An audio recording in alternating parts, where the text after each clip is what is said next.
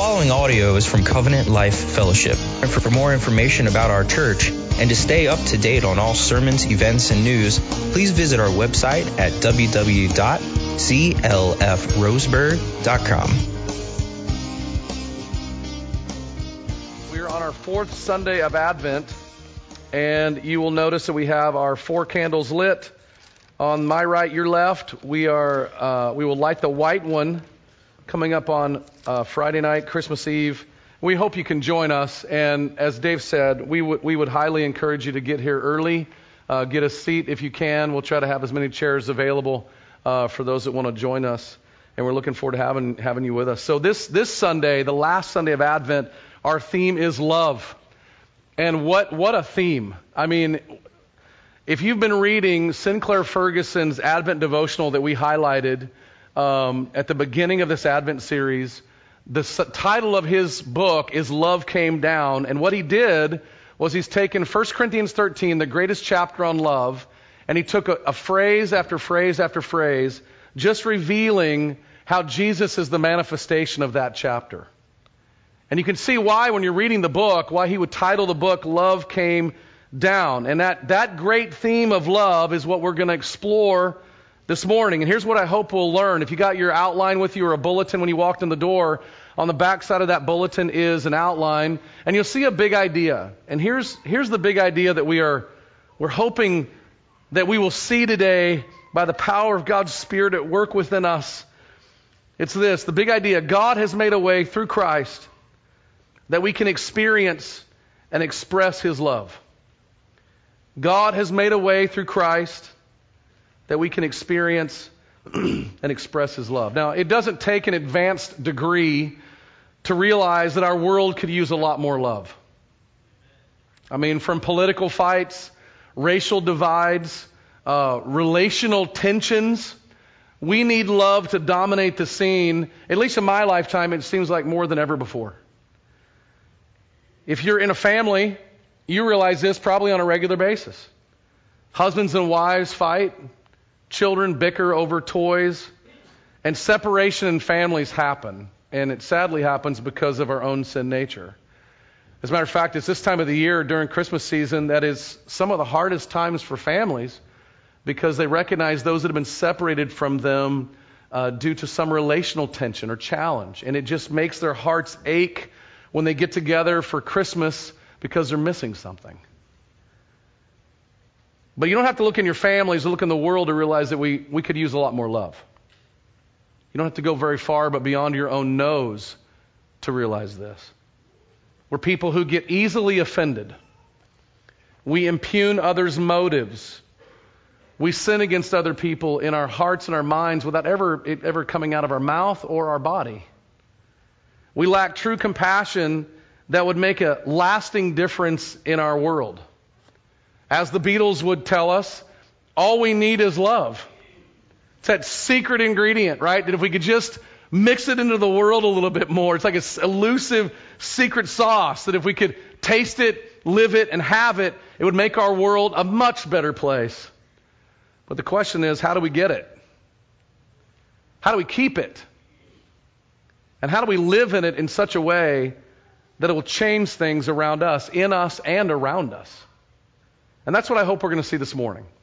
So stand with me as we read John chapter 17, verses 20 through 26. we stand for the reading of God's word because we believe it is we believe it is inspired, it is true, and it is God breathed. And this is the reading of God's word, John chapter 17, verse 20. I do not ask for these only, but also for those who will believe in me through their word. This is Jesus praying to God. It's called his high priestly prayer. And he continues, that they may all be one, just as you, Father, are in me, and I in you, that they also may be in us, so that the world may believe that you have sent me. The glory that you have given me, I have given to them, that they may be one, even as we are one. I in them, and you in me, that they may become perfectly one so that the world may know that you sent me and love them even as you've loved me. Father, I desire that they also, whom you have given me, may be with me where I am, to see my glory that you have given me because you loved me before the foundation of the world. O righteous Father, even though the world does not know you, I know you, and these know that you have sent me.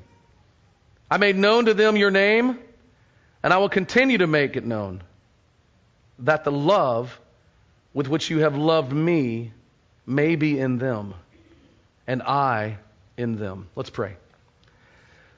Father, your word is, is holy, it is true, and we want to be transformed by your word. And this morning, would you take this great theme of love and point us to our Savior Jesus, who came to reveal to us your great love for us so that we might express your great love to those around us. And we pray this in Jesus' name. Amen. Amen. Thank you. you may be seated.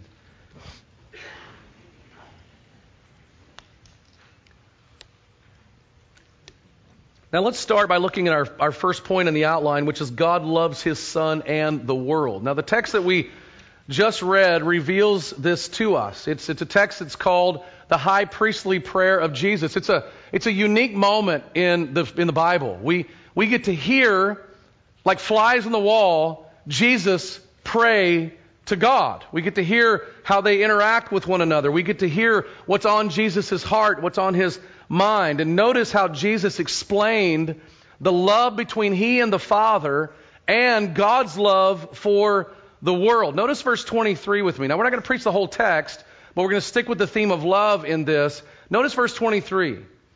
Jesus' prayer for us is that we would be one, as he and the Father are one, so that the world may know that God sent Jesus.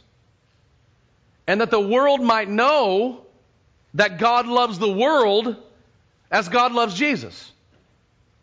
Indicating something fascinating.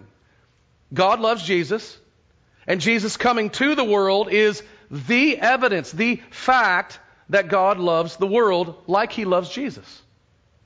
And our unity as Christians reveals God's love to the world in sending Jesus because it shows the world the powerful effect of God's love upon our hearts. Rather than fighting like the outside world, we choose to be unified under the name and banner of Jesus. Reveals uh, the only supernatural power that can make us one, which is Christ. But then notice verse 24, which reveals some absolutely staggering news. Jesus wants us, his people, to be with him and where he's going, which ultimately is heaven and etern- eternal life, and to see the glory that God has given him. And notice this statement because God loved Jesus before the foundation of the world. Now just let that sink in for a moment. This, this is staggering news. God loved Jesus before time ever began. In the relationship of God the Father, God the Son, and Holy Spirit, three in one, the Trinity, the Godhead, there has been love that has existed way before you or I ever breathed a, breath, ever, ever came out of our mouth or our noses. There's been love that's existed in eternity past, showing us that there has been love in the universe way before humans ever existed. The eternal nature of love is because the eternal God loved the eternal Son from eternity past, before the foundation of time. And then verse 26, Jesus goes on. Jesus made, he says, I've made your name famous, God, to these people, to my disciples, and he will continue to do so. But why? So that the love with which God loved Jesus may be in us as Jesus dwells within us. Meaning, this means that we can experience and express the eternal love of God that's found in the Godhead because Jesus indwells us. Now, this, this is fascinating news. When you look over this passage, you see a few things that, that should just absolutely rattle your cage as a human. You notice that God has loved Jesus before time ever began. They are the source of love, the fountainhead of love. And to quote the great 80s song, they really do know what love is. It begins with them. You notice that Jesus' is coming to earth is, is evidence, the evidence that God loves the world with the same eternal love that God loves his son. God's love for us is from eternity past, and that is seen by Jesus' coming in the fullness of time, our historical timeline. And you notice something else that Jesus, and this is the wonder of this prayer, you get to see what Jesus really longs for, what's on his heart. Jesus longs for, prays for, and has made a way for us, his people, to experience and express God's eternal love because Jesus indwells us. That, that's remarkable news. We get all that from John 17. So at the outset of this theme, this sermon on love, the study of love, I want us to see something very clearly. Love begins with God. Now, that shouldn't surprise you if you've been in our church for very long. We always want to begin this journey with God. He is the source of God, of love. He is the fountainhead of love. Before time began, the Godhead was filled with perfect love between God the Father, God the Son, and God the Holy Spirit. And when God wanted to reveal His love to the world, what did He do? He sent His Son. The Son's coming is the evidence that the Father loved the world. Listen, it's the evidence that God loves you. It's the evidence. Now, we see this in the rest of the New Testament as well. And let me just pick out a, a few references for you that'll come up on the screen that are just, these are, you know these, most of you. John 3.16 is a famous one. For God so loved the world. What did, what did he do? That he gave his only son. Again, what, no, notice what motivated the Father. His love for the world. And how is his love manifested? By sending and giving his only son. 1 John 3:16 tells us that God gave us his son and shows what he gave him to do. We know love by this, that he laid down his life for us. And 1 John 4, 9 and 10 tells us what that laying of his life down for us, what he did in that. It tells us he was the propitiation, or we could use another phrase, the satisfactory payment for our sin. See, if you want a definition of love, you don't need a dictionary.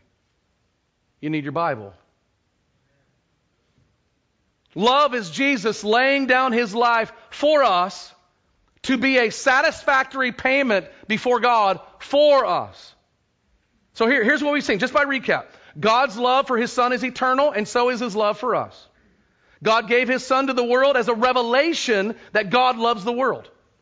And Jesus laying down his life for us as our payment for our sin is the sign, the evidence of what love is and that God does love the world. Now, this is why we can all agree with Dr. Ferguson. Love did come down at Christmas. When Jesus laid aside his heavenly robes for earthly skin, God's love was seen. When Jesus took the form of a servant, not a king, to serve his people and die as the penalty for their sin, God's eternal love became visible. We can see it, we can experience it, we can express it. Now, what's interesting about this is when you compare God's eternal, consistent, constant love with what you see around you, maybe in your own homes, maybe in your heart, maybe in the world, you think, what in the world is going on? And that's our second point. Is humans love themselves. See, when you see that God is the source of love, that He's the constancy of love, that, that God's eternal love for His Son was from eternity past to eternity future, and you see that God's love for the world is manifested in His, in His sending of His Son, you notice that true love comes from God. And you notice something else about this love. True love from God is intrinsically others focused and serves others for their eternal good. So, what's our problem? I mean, just ask yourself a question. I mean, as you're sitting at the stoplight and that little old lady in her car isn't moving after the light turns green and you're laying on the horn, I have a question for you. Are you concerned about her eternal good? Or what about when your kid decides in a big party at your house that you've had over some friends and decides to embarrass you by their public display of disobedience? And you immediately freak out and wonder, especially the pastors at the house. good, what could, what could come of that, right? And your pastor would just encourage you to be a great parent, right? What? And you immediately feel this, this embarrassment. Are you out for their eternal good? Or your temporary sanity? Right? I mean, the list could go on of these kind of things, right? True love. Everybody got it back there? We're all, everybody, it's okay. Come back here. Yeah, it's okay. True love is intrinsically others focused and serves other people for their eternal good. So, what's our issue? Well, for that, we got to go back to Genesis chapter 3. Does that surprise anybody if you've been in this series? Right? Genesis 3. We have literally been in Genesis 3 this whole series, and what we've seen in Genesis chapter 3 is we see paradise lost. It's in this moment that Adam and Eve took the forbidden fruit and ate of it. It's in this moment that the ability to experience and express God's eternal love was lost. But I want you to notice some key phrases that revealed what motivated Eve in her heart to be deceived. Notice it says that the tree looked good for food, meaning it was yummy. It was a delight to her eyes, meaning it was pleasing to her. It was desired to make her wise. She knew it would give her something that she believed God was withholding from her. In C.S. Lewis's great books, it's Turkish delight. So here's the reality of this moment. God told Adam and Eve to not eat of this tree. And their love for God, belief that He was right, and their desire to please God kept them from this tempting fruit. But in this moment, Eve was deceived by the slippery serpent. And notice what he said to her as he challenged God's love for them and God's instruction to them. He uses funny little phrases. Did God actually say that? Are you sure? Are you certain of your faith in Jesus? Is it real? You won't surely die if you eat of that fruit. What can it really harm? Now, rather, you'll be wise just like God. In other words, God can't be trusted. You, you know in your heart way better than God. Ever heard those thoughts pop into your head? In this moment of human history, it's the first moment that mankind decided, decided, first moment we decided to love ourselves first and put God's love on the back burner. In this moment of sin, the ability to experience and express God's love, God's eternal love, was lost. Now, from this point in the Bible, what do you notice? Right? We, we see love lost in families. We spent a lot of time with Cain and Abel, haven't we, in this series? But, but what about Abram, Sarah, and Hagar? We are still reaping the consequences of that family conflict way back in the book of Genesis. What about Joseph's brothers who decided to sell him into slavery to get rid of him? What about David's son Absalom who tyrannically decided to rise up and take the throne of his father? The list could go on. We, we see love lost in families. We also see love lost between nations. The battle for world supremacy from Genesis chapter 3 is on. It's on. Nation rises up against nation. In our world today, you don't hear clanging of swords. You hear clanging of, of new airships and rockets and nuclear weapons. We see parents in the Old Testament literally sacrifice their children to false gods. We see parents rise up against children and children rise up against parents. We see stealing from one another, lying against one another. We see adultery, immorality, people forcefully taking what is not theirs. Why? Why do we see all of that? Because in Genesis chapter 3, a subtle yet profound transition took place. Humans decided to love themselves instead of loving the God who created them. We believed loving ourselves was the best answer. And when we did this, true love was absolutely lost. Now, what's crazy about this is anybody want to take a guess at what the world's answer is to this problem? And this is a phrase you'll all hear, and you hear it regularly. You need to learn to love yourself more. That's the world's answer. And the reason they give the answer is you can't really love others unless you learn to love yourself first. So therefore, you come first. You get what you want and you figure it out. And then after all that's done, then you distribute the love for yourself out to other people. See, our, but the problem is, that's not what the Bible says. When I was cutting my teeth in ministry back as a 19, 21 year old to all the 21 year old, I had a dear mentor in my life, and he said one thing to me I'll never forget. Truth is what God says.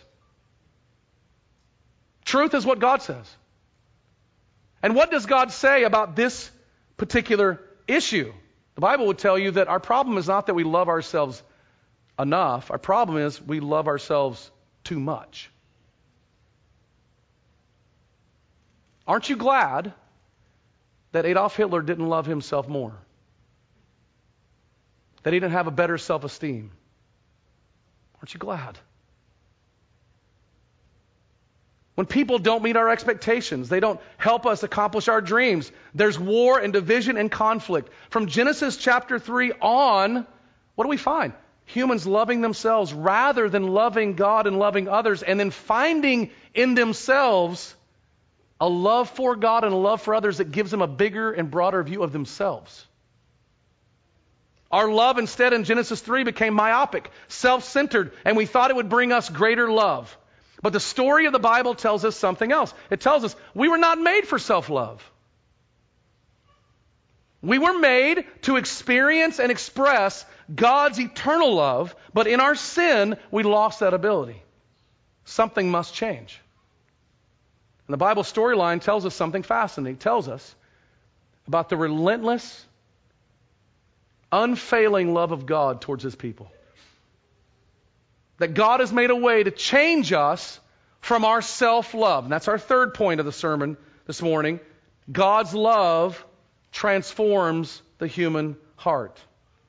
See, you'd think in Genesis chapter 3 that when Adam and Eve did their dirty deed, that God would be done with them. And that's what most of us would do. I'm finished, man. You, you've rebelled again. We're done. Figure it out. Or if you were God, just annihilate them and start over. I mean, let's just do something new. I mean, let's make a real Martian. I mean, let's do something. That's not what he did. Genesis 3:15 in the darkest chapter of the human of our Bible for humans, we read over and over again that God said he will send a champion who would crush the head of the deceiver. And we see this pattern throughout the entire Old Testament. These dark times, God promising something, God pursuing his people. When we read the Old Testament, what we get is, and I hope you notice this when you read your Bibles. I know the Old Testament for some of us is just kind of a closed book and we don't know what it is about and all the stuff that we read, these weird stories and, you know, there's crazy genealogies and all these laws and all this kind of stuff. And we just go, oh, it's kind of weird and I don't know if I want to stay. I'll, I'll read, I'll read the New Testament where it makes more sense. The challenge is in the Old Testament, here's what you get. You get a first hand experience, a, a looking into how God pursues a sinful people. You read about God delivering his people from 400 years of tyrannical slavery in Egypt, only to read just a few days later, they're grumbling and mad and angry because they don't have enough food to eat and they literally want to go back into Egypt. Now just process that, how that tells you how strong your tummy is. I'm hungry I want to go back to slavery and eat some meat.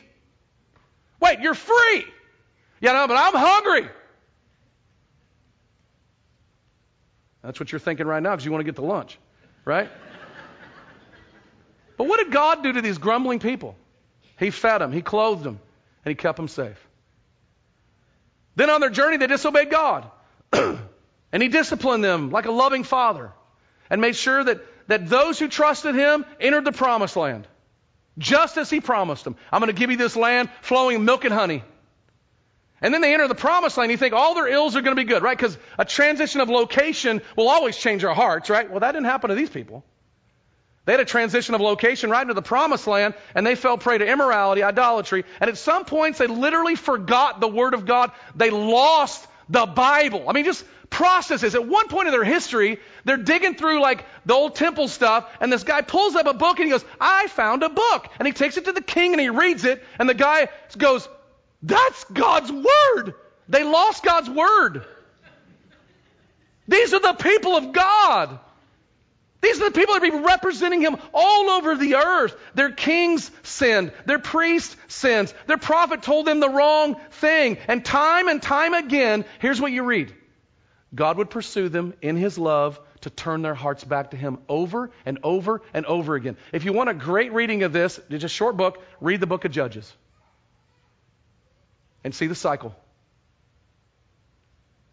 Even in their darkest days of exile to foreign lands like Assyria and Babylon, God pursued them in His love by promising again. Remember that Genesis 3 champion? That Messiah? He's coming, and one day He's going to make something brand new, and it's going to be eternal. So throughout the Old Testament, listen very clearly, there is a symphony of God's love being played in the background as you see the people's sin being played out. See, you and I read the Bible and we go, oh, look at all this sin and this stuff and all this. But behind the scenes, there's this symphony being played and the notes are God's patience, God's mercy, and God pursuing a disobedient people to bring them back to Him. That's what you see. See, that's amazing. What you actually see is what Deuteronomy chapter 7 tells us about God's love for His people. When He says, For you are a people holy to the Lord. The Lord your God has chosen you to be a people for his treasured possession out of all the peoples who are on the face of the earth. It is not because you are more in number than any other people that the Lord has set his love on you and chose you, for you were the fewest of all peoples, but it is because the Lord loves you. You know what he just said there? I love you because I love you. And all throughout the Old Testament, you hear this symphony being played. God loves His people. God chose His people. God has mercy on His people. God pursues His people because they are His. They're His people. They're His people. He used faithful prophets then to preach God's word to say to them, turn back to the loving God. He used righteous priests to offer sacrifices for them. He used good kings to lead them back to God. But then something dramatic changes in the moment that Jesus Christ shows up. In the Old Testament, God would send a priest, a prophet, and a king. But when Jesus came, God came himself. It's the moment in time when God came for his people in love for his people. Like a bridegroom going after his bride. Like a warrior going to claim his prize. Like a king coming to claim what is rightfully his. Jesus came at Christmas and listen, love came with him. Love came with him. And he came not just to preach God's word to us like the prophets. No but to be God's word in human flesh. He came not just to lead us back to God like the kings of old, but he came to be the victorious king who would never leave us, nor forsake us, nor ever be defeated. He came not just to offer sacrifices for us, but to be our eternal sacrifice in his own body. Love came down at Christmas when Jesus came for us. That's remarkable news. It's remarkable news. And it's this love that transforms the human heart. Listen, there are a variety of ways that God breaks people. I've heard of people getting saved at a Led Zeppelin concert. I heard of dudes driving to go into a drunken stupor down a certain highway as the Lord just said to them, If you go down there, you're going to die pull over the side of the road, go back home and repent. But I'll tell you this love is the most compelling way that God breaks the human heart. You know this by what you see around you. You don't break hard men's hearts with wrath and justice. The reason for that is they think they can withstand it. And they actually think they deserve it. You might scare them a little bit. You might cause them to run away. But you break men's hearts with unrelenting, overwhelming, constant love. You might go, well, how do you prove that? Tell me why you can take strong military men, off in battle, doing all the stuff that we would never want to do, and they get a picture of their daughter. And what are they doing? They're bawling their eyes out. Unrelenting love.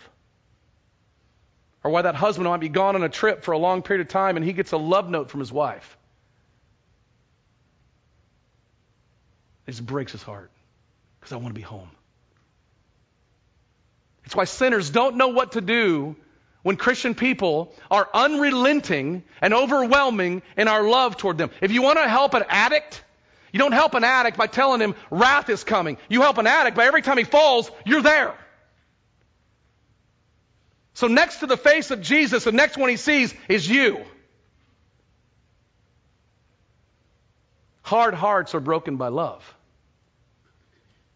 In a recent membership interview with one of our new members who gave me the privilege of sharing this example, here's what this man said. This man was a military man. He oversaw hospitals, war zones. He said, I was an angry man, proud, young man, proud, arrogant, hard hearted. The wrath of God didn't scare me because I knew I deserved it.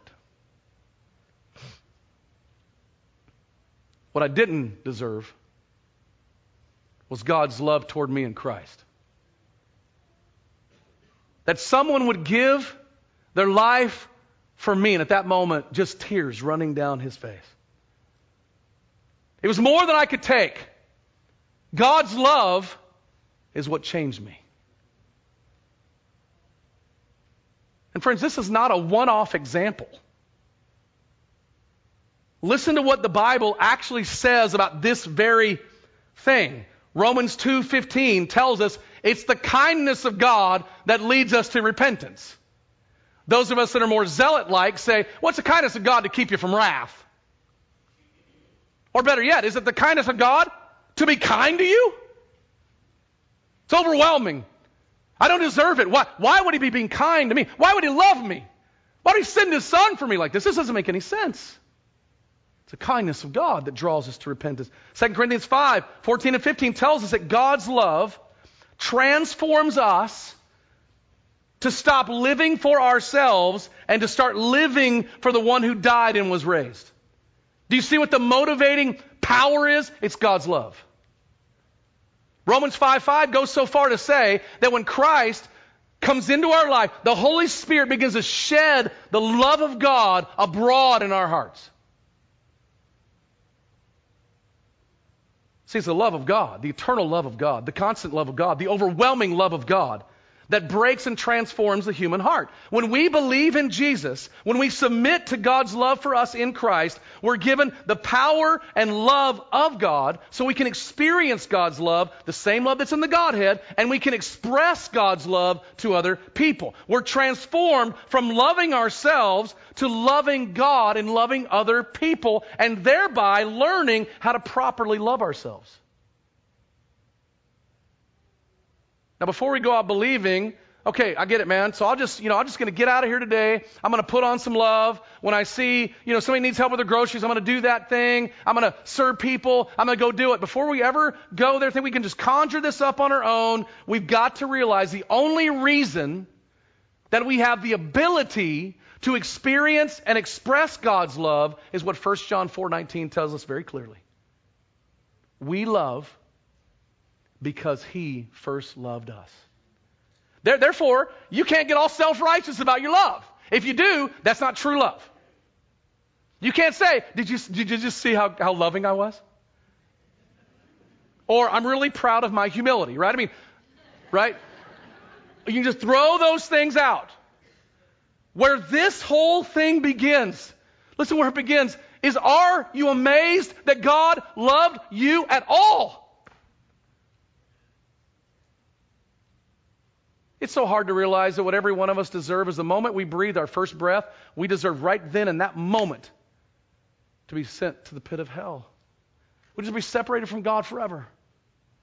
But this God, in unrelenting love, let us breathe and be patient and kind. Look at your life and recognize it's, an, it's a gift of patience from God. Are you amazed at his love? You have to start there. And in his love towards you, it's proven by Jesus coming for you. I mean, think about this God didn't even have to love you. And he most certainly didn't have to send his only son for you. And yet he did both. What an amazing gift. And if that weren't enough, once we believe in Jesus, then the Holy Spirit, the third person of the Trinity, takes up residence in our hearts and begins to express and help us experience God's eternal love in our lives. What an amazing gift from God. So listen, you, you don't have to ask God anymore to prove his love toward you. I hear Christians all the time say to me, I just wish Jesus, God would prove to me once again that he loves me by healing my mom or by giving me some money in the bank that I need to pay my bills. And my response to them is listen, it has already been proven. God has proven it in Christ. That is done.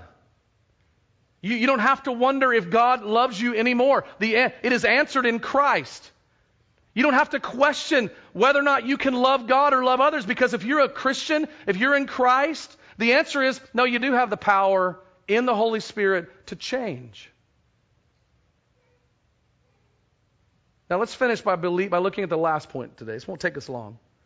This will be a different point than normal for us because I want to let the Word of God settle deeply in our souls, believing and treasuring God's love for us in Christ. See, in order to be transformed by God's love, we got to start with believing it. So my question to you is, do you?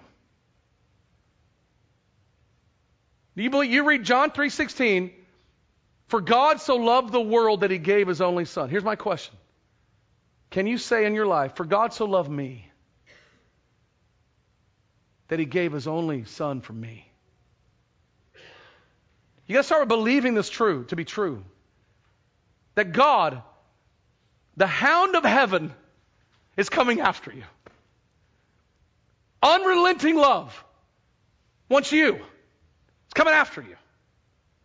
You have to start with believing in Christ. So, so do you, right? You, you, you cannot make, make up your own experience to receive God's eternal love on your own. You cannot experience God's love or express God's love without God. And so you can choose to deny Christ, but you will never have this power. That comes by submitting yourself to the eternal love of God found in Christ. So start there, right? I mean, if, if you don't know Christ, we would plead with you turn to Christ. But after believing in Christ, here's a question for you as Christians Do you treasure God's love for you in Christ? 2 Thessalonians 5, 3 5 is a prayer of Paul, and here's what he said. I, I find fascinating. He's praying and asking that our hearts would be directed to the love of God. Which tells me that for Christians, there are times when the direction of our hearts is not directed at the love of God. Why, why, would Paul pray that if that wasn't the case, right? Does it make sense? So I'm like, okay, so I, something's got to change. And I find this to be true of myself. I love myself way too much. I love my ways, my agenda, my goals, my dreams. And if anybody gets in the way, they just need to get in line. Buck up, Buttercup, because we're on a ride, and it's my ride. Figure it out. We do this in our marriages. We do this with our parenting. We do this in our singleness. We do this in our in our goal in our jobs. We do this in you do this in our neighborhoods. I mean, you na- you name it. Your neighbor did not put the trash cans where you want him to put them. There's a war, right? And we're going to figure it out. Griswold family Christmas is at war. We're going to do that thing. That's what we do. We find this in our life. We want our way now. This is why we must have our hearts directed and turned and reminded of the love of God found in Christ. Friends, this is why you need your Bibles. Because your Bibles speak to you from beginning to end of the relentless pursuit of God after his people. It's why you need Christian friends, not just ones who will applaud you when you say dumb things, and not just ones who will laugh at your silly jokes, but you need ones that will look you in the eye and say, you know, brother, sister, I'm afraid that you've lost sight of the love of God found in Christ. Is that true? Because I want to remind you of this. Honestly, it's why you need to come to church. You know why? Because when you come to church, we basically say, these doors, this moment right here, the, wor- the world's out there. What we're going to do today, right here, is we're going to point all of us back to Jesus. You know why? Because there's going to be a moment in your week when pastor can't be there, mommy can't be there, husband can't be there, and guess who you're going to need? You're going to need Jesus. Way bigger, way better than the pastor.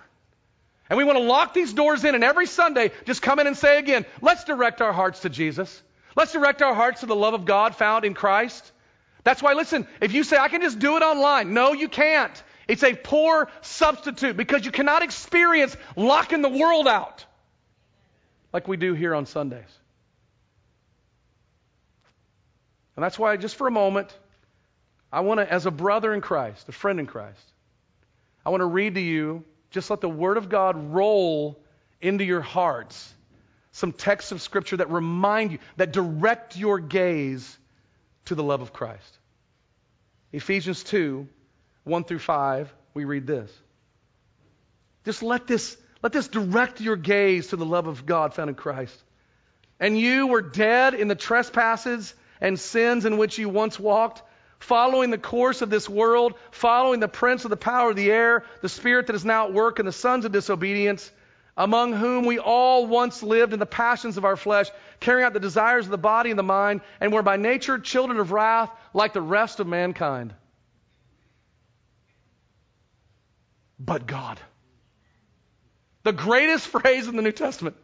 But God, being rich in mercy. Why? Because. Because of the great love with which He loved us. Even when we were dead in our trespasses, what did He do? He made us alive together with Christ. By grace you have been saved. My goodness sake, what motivated God's actions toward us in Christ? Because of the great love with which He loved us, He made us alive. See, we deserve to be recipients of that wrath, but God's grace, what amazing grace! What amazing grace is given to us because of the love of God that is found in Christ Jesus. Is this not something to treasure? See, you see why we got to get our gaze. We got to direct our hearts. But then Romans 8. Let this just settle in your heart and listen and notice how many times Paul mentions love and then notice what will ever separate you from that love. I mean, this is just staggering. Romans 8, verse 31. What shall we say to these things? If God is for us, who can be against us? He who did not spare his own son, but gave him up for us all, how will he not also with him graciously give us all things? Who shall bring a charge against God's elect? It is God who justifies. Who is to condemn? Christ Jesus is the one who died. More than that, who was raised. Who is at the right hand of God? Who is indeed is interceding for us? Who shall separate us from the love of Christ? Shall tribulation or distress or persecution or famine or nakedness or danger or sword? As it is written, for your sake, we are being killed all the day long. We are regarded as sheep to be slaughtered. No, in all these things, we are more than conquerors through him who loved us.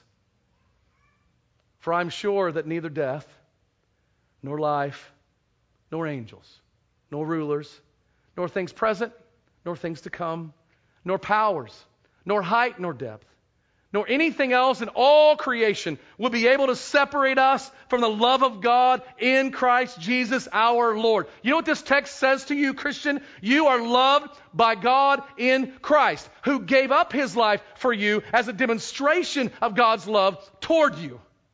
And nothing, I mean, nothing, not in heaven or earth or anything in the created universe or outside the created universe can ever separate you from that love. That is remarkable news. It's remarkable news. There's not one power anywhere in the universe that can pull you from God's love for you in Christ. You know why? Because it's God's love for you in Christ that holds you to Christ.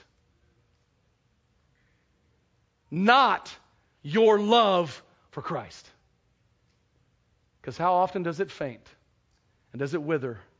And aren't you glad that God's love is eternal and constant. And he's constantly pursuing after you and drawing you back to yourself. So listen, if you believe in Jesus, this is your reality. God has made a way through Christ that we can eternally experience God's love and we can express God's eternal love all around us. Can you hear Paul in Romans 8 treasuring Christ, his love? Can't you? So here's my questions to you is where where has your love grown cold for Christ? Where do you see it? Right, where where do you know that you're struggling with this? Can I just give you a thought? His love has never grown dim toward you. So, you know that moment right now as you're convicted of some sin? Guess what that is? That is the hound of heaven, the Holy Spirit, coming after you because he loves you. You might say, listen, man, I, I, I don't know if he'll receive me because of the stuff I've done. This would tell us you don't need to worry about that anymore. You run to Christ. Because in Christ you will find the fountain of everlasting love. Now, as we close today, I want to read one last reference to us as a prayer. And you'll see why as we read it. It's Paul's prayer over the Ephesian church. and you can follow me along as we read it, but I'd also encourage you to make this a prayer. And this is what I pray for us today. For this reason, I bow my knees before the Father, from whom every family in heaven and on earth is named, that according to the riches of his glory, he may grant to you to be strengthened with power through his Spirit in your inner being, so that Christ may dwell in your hearts through faith, that you, being rooted and grounded in love, do you see it? In love, may have strength to comprehend with all the saints what is the breadth and length and height and depth, and to know the love of Christ which surpasses knowledge, that you may be filled with all the fullness of God.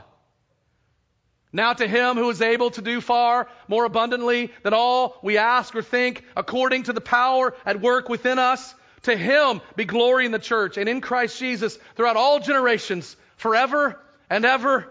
Amen. Amen and amen. This sermon has been proudly given in response to cherishing the gospel of Jesus Christ. Be sure to check out our YouTube channel and subscribe to watch all our sermons online. For more information about Covenant Life Fellowship, visit us on the web at www.clfroseburg.com.